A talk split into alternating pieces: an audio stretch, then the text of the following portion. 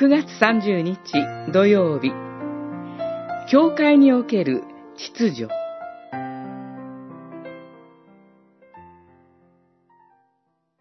どうか、あなた方自身と群れ全体とに気を配ってください。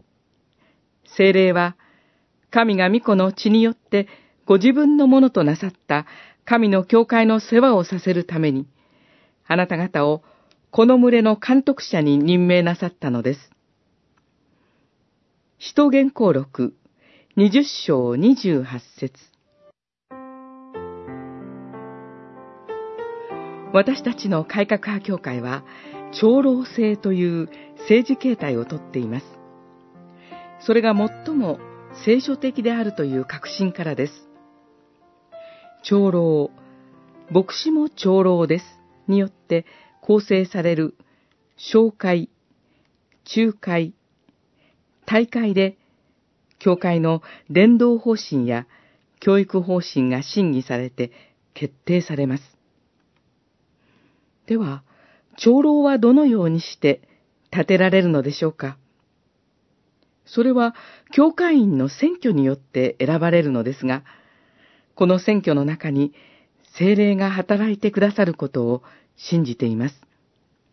ですから、今日の聖書箇所にもある通り、長老は精霊が任命なさったのです。そう信じて私たちは長老に対してふさわしい敬意を払い、長老たちによる会議の決定に従います。